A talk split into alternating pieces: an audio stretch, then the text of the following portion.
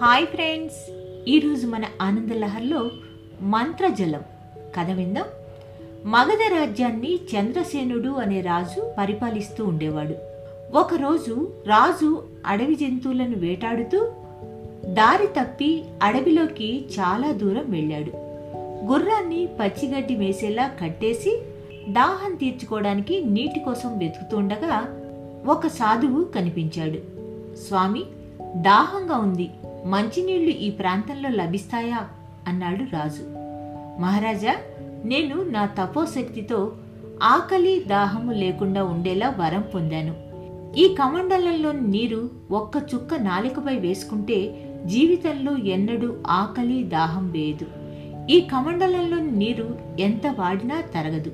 ఒక్కసారి ఈ మంత్రజలం తీసుకుంటే ఏ ప్రాణి అయినా తమ జీవితాంతం ఆకలి దప్పులకు దూరంగా ఉంటుంది. దీన్ని మన రాజ్య ప్రజానీకానికి ఉచితంగా పంపిణీ చేయాలని అనుకుంటున్నాను అని సాధు అన్నాడు.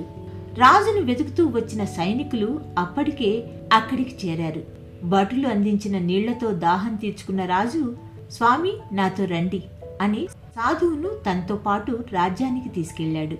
మంత్రి కాశీయాత్రకు వెళ్ళినందున రావడానికి మూడు నెలల సమయం పడుతుంది కనుక రాజుగారే స్వయంగా నిర్ణయం తీసుకుని తన రాజ్యంలోని బావులు చెరువులు తదితర నీటి నిల్వల్లో ఈ మంత్రజలం భటులచే కల్పించాడు.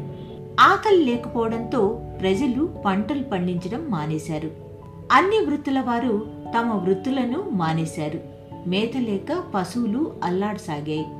మగవారంతా బారెడు గడ్డంతో తిరగసాగారు. ఆదాయం లేని ప్రజలు పన్నులు కట్టడం మానేశారు. ప్రజలు తమ వృత్తి మాని ఆటపాటలతో కాలక్షేపం చేయసాగారు. రాజుగారి కోశాగారం ఖాళీ అయింది. రాజ్యంలోని ప్రజలందరికీ ఆకలి లేకపోవడంతో సోమరితనం అలవడింది. అప్పుడు కాశీయాత్రకు వెళ్ళిన మంత్రి తిరిగి వచ్చి రాజుగారితో సమావేశమై మహారాజా తమరి ఆలోచన వలన ఎంతటి విపత్తు మన రాజ్యానికి వాటిల్లిందో చూశారుగా. శ్రమలో ఆరోగ్యం ఆనందం దాగి ఉంది. మనిషి తన శ్రమకు తగిన ఫలితం పొందినప్పుడు కలిగే అనుభూతి వర్ణనాతీతం.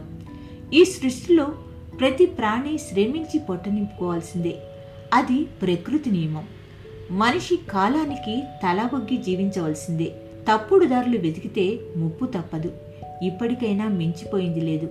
మనం ఆ సాధువును కలిసి బిరుగుడు తెలుసుకుందాం అని రాజుకి మంత్రి సెలవిచ్చాడు. అలా వారిద్దరూ సాధువును కలిసి మంత్రజలానికి విరుగుడడిగారు. అప్పుడు సాధువు మహారాజా సున్నం ప్రజలు తాగే నీళ్ళలో కలపండి. ఎప్పట్లాగే యథాస్థితికి వస్తారు అన్నాడు సాధువు. వెంటనే ప్రజలు దాహం తీర్చుకునే అన్ని నీటి ప్రాంతాల నీటిలో సున్నం కల్పించాడు మంత్రి. అప్పటినుంచి ఎప్పట్లాగా ప్రజలు తమ పనులు చేసుకుంటూ రాజుగారికి సుంకం చెల్లించసాగారు. ఈ కథా సారాంశం ఏంటంటే సృష్టిలో ప్రతి ప్రాణి శ్రమించి పొట్ట నింపుకోవాల్సిందే అదే ప్రకృతి ధర్మం.